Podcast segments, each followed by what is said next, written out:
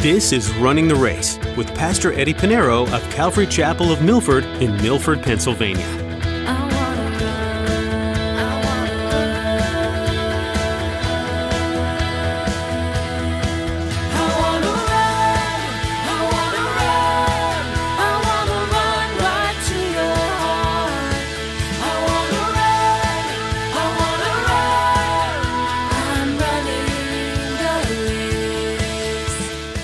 Know, sin will blind you to the point where it doesn't matter if you're walking to your death. As long as it's pleasing. And that's what happened with Demas here, and that's what happens to uh, many Christians today. The world will always be appealing, it'll, it'll be your friend. It will pull you away, drift you away from the things of God. Things in the world will always be more interesting, more entertaining. That's why entertainment is now making its way into the church. When you walk around blindfolded, you quickly become disoriented and aren't able to get your bearings about where you are. You even have to rely on others to help you get where you need to be. But what if what you're depending on ends up influencing you further into darkness?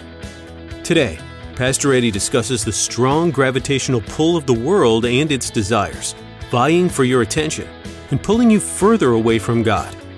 Well, let's join Pastor Eddie in the book of 2 Timothy chapter 4 as he begins his message, Paul's final instructions.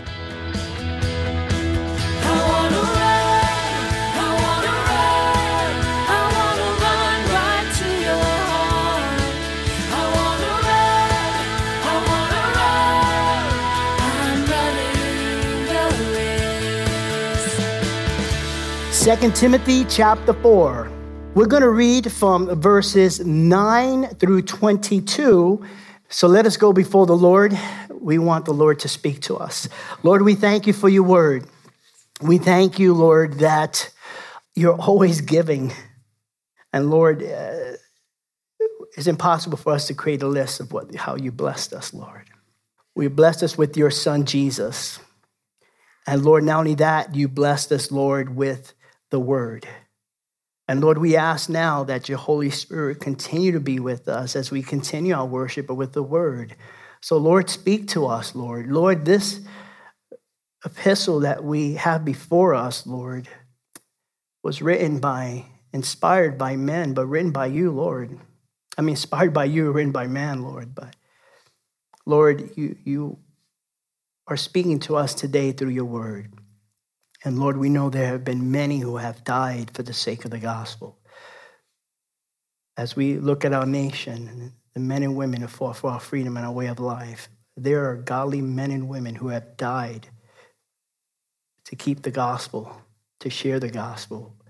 And Lord, here we are this morning continuing to study your word. So, Lord, we ask that your Holy Spirit, who inspired the Apostle Paul to write this letter to Timothy, not only to Timothy, but for the pastors today, for the church today, for the believers, um, it still is alive. So we ask that your Holy Spirit would be our teacher, not man, not me. May you open up, Lord, our ears that we may hear, our eyes to see, our minds to understand your word, and our hearts ready to receive. In your name we pray. Amen. Amen. 2 Timothy chapter 4, verse 9, Paul writes, Be diligent to come to me quickly. For Demas hath forsaken me, having loved this present world, and has departed to Thessalonica.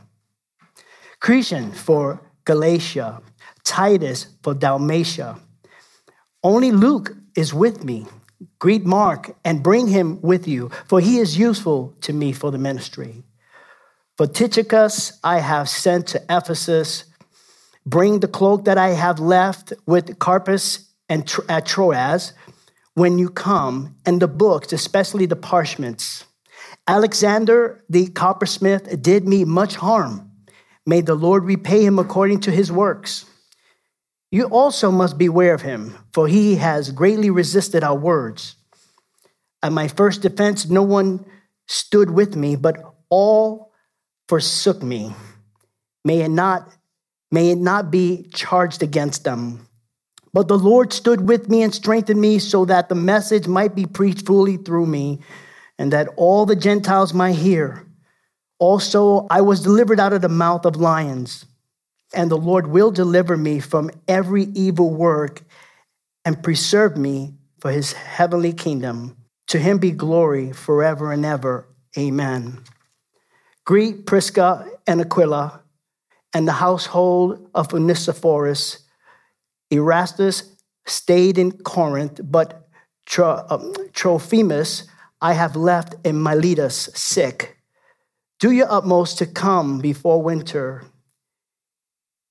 Eubulus greets you, as well as Pudens, Linus, Claudia, and all the brethren. The Lord Jesus Christ be with you, be with your spirit. Grace be with you. And all God's people say, Amen. In our last study, we looked at verses 1 through 8, the Second Timothy chapter 4. In verses 1 through 4, Paul commands us to preach the word. And we saw that even though this is a pastoral epistle, it's applicable for each and every one of us. As born again Christians, as believers and followers of Christ, we're all called to the Greek, Greek word is kerusso. We're all called to kerusso, and that is to preach. That is that means to herald, to proclaim publicly the gospel of Jesus Christ. Then in verses 6 through 8, Paul began his valedictory. In verse 7, he writes, I have fought the good fight, I have finished the race, I have kept the faith. And that is a call, a charge for each and every one of us. That when we come to, uh, to, to, to faith in Christ Jesus, we walk by faith, but we're to finish. We have to fight the good fight. And you're not talking about a physical death because our battle is not with flesh and blood but against principalities and darkness. Um, and so we're to fight the good fight and to be able to uh, fight for the gospel of Jesus Christ. And so, can, are we able to do this in and of ourselves? We can't. But through Christ, we can. Because in Christ, we can do all things through Christ Jesus, tells us in Philippians chapter 4, verse 13. And he will never leave us nor forsake us. Um, we find that in Hebrews. And also, he's the author and finisher of our faith, Hebrews chapter 12, verse 2. And so that brings us to the end of our study of Second Timothy. We're going to look at verses 9 through 22 of chapter 4, and Paul gives his final instructions and his farewell. He's about to be put to death. This is his last letter. We're reading the very last words of the Apostle Paul that he has put pen to papyrus written to uh, Timothy, uh, but to the church. Um, and knowing that he's going to be put to death 2 timothy chapter 4 verse 6 he says for i am re- already being poured out as a drink offering and the time of my departure is at hand. In other words they say they're going to kill me. They say they're going to uh, execute me uh, but that's not the true story. I am being poured out. My life is an offering unto the lord and I'm dying for Christ Jesus. He gives no credit to Rome nor to Nero Caesar. He gives his life for Jesus Christ. And so his life was an offering unto the Lord. Now, we're going to look at verses 9 through 22, and Paul is going to mention about 17 names, I believe. A lot of names. Names that I'm pretty sure we won't call out children, most of them. We can't barely pronounce them. We don't even know their names. They sound like characters of Star Wars. Onesiphorus is with you. anyway, let's look at verse 9. We read the text. Let us study it verse by verse. Verse 9, he says, Be diligent to come to me quickly. And so he is, he, uh, as he closes out, he encourages and he tells Timothy to come to him quickly. He's about to be put to death and he calls for his dearest, his closest companion in the faith, in the ministry, Timotheus, Timothy. Without doubt, all who knew of Paul, all the churches, whether they're in Asia Minor, whether they're in Rome or uh, in Jerusalem, those who knew the Apostle Paul knew that there was one who was beside him like a son, Timothy. They considered him as the son of the Apostle Paul. He writes to the church of Corinth. Paul writes this in 1 Corinthians chapter 4, verse 17. He said, For this reason I have sent Timothy to you, who is my beloved and faithful son in the Lord. He writes to the church in Philippi, Philippians chapter 2, verse 22. He says, But you know his proven character that as a son with his father, he served with me in the gospel. And he writes to Timothy when we study 1 Timothy chapter 2, I'm sorry, chapter 1, verse 2. To Timothy, a true son in the faith, a true son in the faith. Also in 2 Timothy chapter 1, verse 2, both 1 Timothy, 2 Timothy, he said to Timothy, beloved son. And so Paul writes to his son in the faith, and he tells him, Be diligent to come to me quickly. Timothy, come, come to Rome. And come to me as come to me as soon as you can.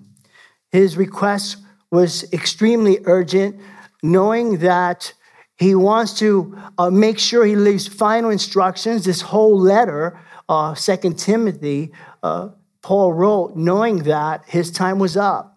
So, giving final instructions to a pastor, young pastor Timothy, he already gave, uh, you know, how he already wrote to Timothy, Second Timothy, that is, um, you know, how the church ought to conduct themselves in the house of God.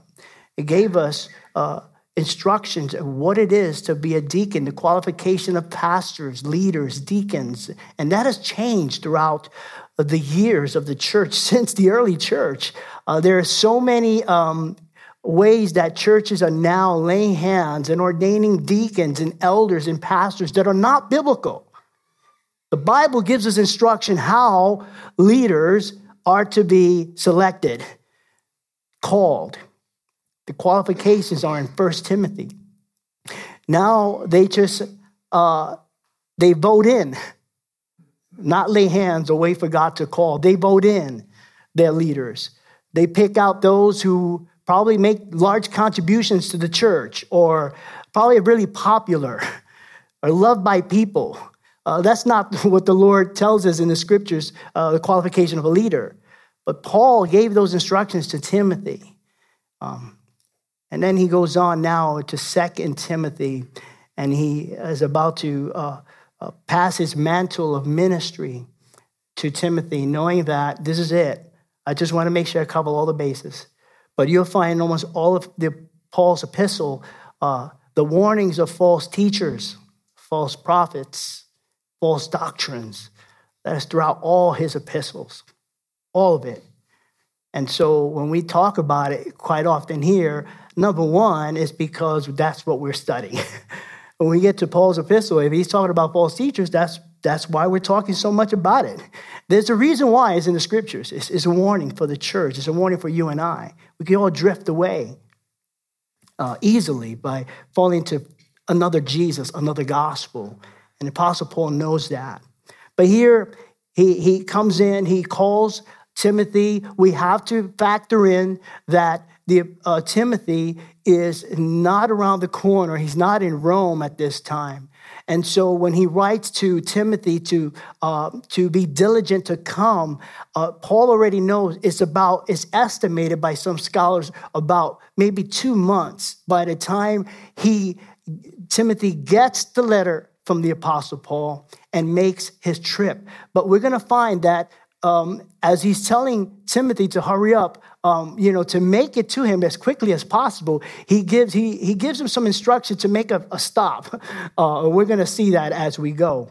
And so he says in verse 10, uh, verse 9, I'm sorry, be diligent to come to me quickly. Verse 10, for Demas has forsaken me having loved this present world and has departed but Thessalonica. Now, Demas is the, is the first name we come across. His name means ruler of people, and all his name also means popular, popular. And his name is only mentioned three times in the New Testament, and it's the same person. Here in 2 Timothy chapter 4, also in Colossians chapter 4, verse 14. And as we read these two verses about Demas, notice the change in his life. Colossians chapter 4, verse 14. Uh, Paul writes this Luke, the beloved physician, and Demas greets you. So the first thing we know about Demas, this popular guy, is that he's a greeter. He's a greeter. The second time he's mentioned is Philemon, Philemon doesn't have, it's only in one chapter. So Philemon, verse 24, it says this Mark writes this, as do Mark, Aristarchus, Demas, Luke, and my fellow laborers. So Demas, at one time, he was a greeter, and then he was known as a laborer. Now we see here he's a forsaker. He's a forsaker. You know, ministries always start well. Leadership and those that have been called into leadership start well. The question is, will they finish well? And that applies for all of us. We need to be careful. That's why there's always warnings as how we walk, be vigilant. Do not drift away, because Christians do drift away. And that's the reality of it.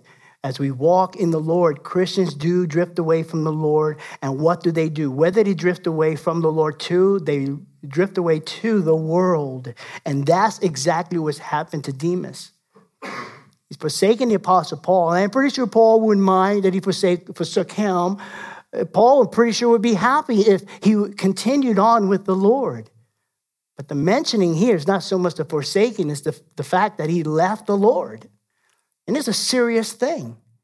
I mean, parents, we know that when uh, we have prodigals, our sons and daughters drift away from the truth, you know, it, it hurts, it breaks our heart. It does the same for the Lord. That's why Jesus gave one of the greatest parables of the you know, prodigal son. But here, Demas walks away, and this totally contrast from what Paul had just finished saying just a few verses prior. We studied last week in verse 8.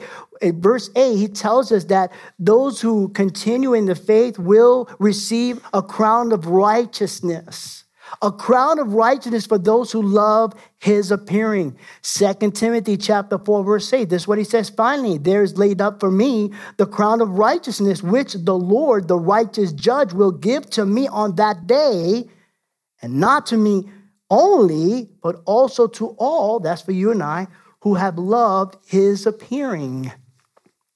Demas no longer loves loving the appearing of the Lord. Uh, Mr. Popular um, is now forsaken the Apostle Paul, and he's fallen in love with the things of the world. And so he's in love with this present world, as the Apostle Paul says. You know, the world would always be appealing. Just read the story in Exodus how the children of Israel were delivered out of 400 years of bondage. And once they get to the desert, a place where we all need to be to seek the Lord, they end up wanting to go back. It's just to show you that, you know, sin will blind you to the point where it doesn't matter if you're walking to your death. As long as it's pleasing. And that's what happened with Demas here, and that's what happens to uh, many Christians today. The world will always be appealing, it'll, it'll be your friend, it will pull you away, drift you away from the things of God things in the world would always be more interesting, more entertaining. That's why entertainment is now making its way into the church. But Jesus makes it clear in Luke chapter 9, verse 25. He says, For what profit is it to a man if he gains the whole world and is himself destroyed or lost or loses his soul? John the Beloved writes this in his epistle, 1 John chapter 2, verses 15 to 16. He says, Do not love the world or the things in the world. If anyone loves the world, the love of the Father is not in him. That's something we need to examine, by the way. And, and, remember, if you're taking notes, remember this verse. If you love the world and the things of the world, you need to check because according to Scripture, and Scripture is not lying, it said, For the love of the Father is not in that person if you love the world and the things in the world. Verse 16, For all that is in the world, the lust of the flesh, the lust of the eyes and the pride of life is not of the Father, but of this world. These are the three things that started in the garden lust of the eyes, pride, uh, lust of the flesh, lust of the eyes, and the pride of life. These are the three things that Satan tempted Jesus when he was in the desert. In the garden was the fruit, in the desert Jesus was a piece of bread. The lust of the eyes. It looks nice. in the desert. Look at the world. They put him in the top of the pinnacle. Yeah, see if you, see if you could throw yourself off. In the garden is to make you wise. In the desert with Jesus, it's to give you the kingdom. And these are the three things that the enemy is always tempting each and every one of us. And we see this is a shame that you see people have gradually start they begin their relationship with Jesus Christ, and what happens when you're not under the spout where the glory comes out? I like that quote from Chuck Smith. What happens when you're not in the Word? What happens when you're not in fellowship? What happens when you're not really meditating and thinking about God, taking a walk and spend time and talk to Him? And this is what happens with Demas. Verse 10 For Demas has forsaken me, having loved this present world, and has departed for Thessalonica, and Crescens for Galatia. Galatia is Greece. Uh, we don't know much about him. He's not mentioned, he's only mentioned here, but his name means growing. Then he goes at the end of verse 10 Titus for Dalmatia. And so Titus, his name means nurse, protected, honorable. And Titus departs to Dalmatia, which is now modern day Yugoslavia. And so, uh, if you look at your map, for those of you who are into geography, there you go. But Titus um, is the same Titus in which Paul writes his epistle, Titus, which we'll look more into his life um, at the beginning of our intro, introduction to the epistle of Titus that letter was written uh, right after First Timothy and Second Timothy. It was written right in between uh, the two letters to Timothy. The next person in verse 11 is Luke. In verse 11 says, Only Luke is with me. And this is Luke the physician. Remember, he called him the beloved physician. Colossians chapter 4, verse 14. He says, Luke, the beloved physician, and Demas greets you. Uh, Luke, the name means light giving, luminous. Uh, he's the one that the Holy Spirit inspired to write the Gospel of Luke and also the book of Acts. And he's also a physician.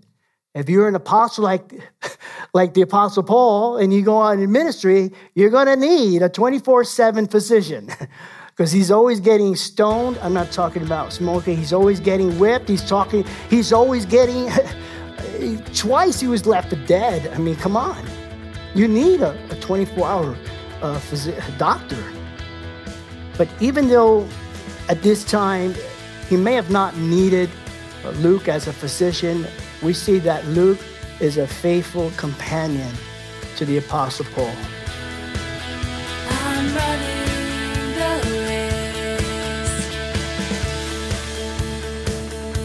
Thanks so much for joining us today here on Running the Race. Pastor Eddie has been talking us through the book of 2 Timothy in this series which is found in the Pauline epistles. As Paul's life and ministry are coming to a close, he writes to remind Timothy that although there were those that treated him poorly, there were also good people, faithful in helping him fight the good fight. In essence, this letter catches Timothy up on exactly who those men and women were, so that he's better prepared to effectively continue the ministry. Standing by your convictions and faith is no simple feat, and Paul understood that Timothy needed to know who he could depend on for help besides Jesus, of course. Are you in a season where there's a struggle at every turn? If you're looking for help to navigate those difficulties, or simply need someone in your corner, here's Jessica with an invitation just for you. We'd love to have you come join us at Calvary Chapel of Milford. We're conveniently located off Interstate 84 and Route 6. For service times and all the information you need, visit runningtheraceradio.com and click on the Back to Homepage button. While you're there, you can listen to this teaching again or explore more messages from Pastor Eddie. Again, that website is runningtheraceradio.com. Thanks, Jessica. What a great invitation for those in the New York, New Jersey, or Pennsylvania area. Remember that you can find more messages from Pastor Eddie on that same website, runningtheraceradio.com. Thanks so much for joining us today on Running the Race.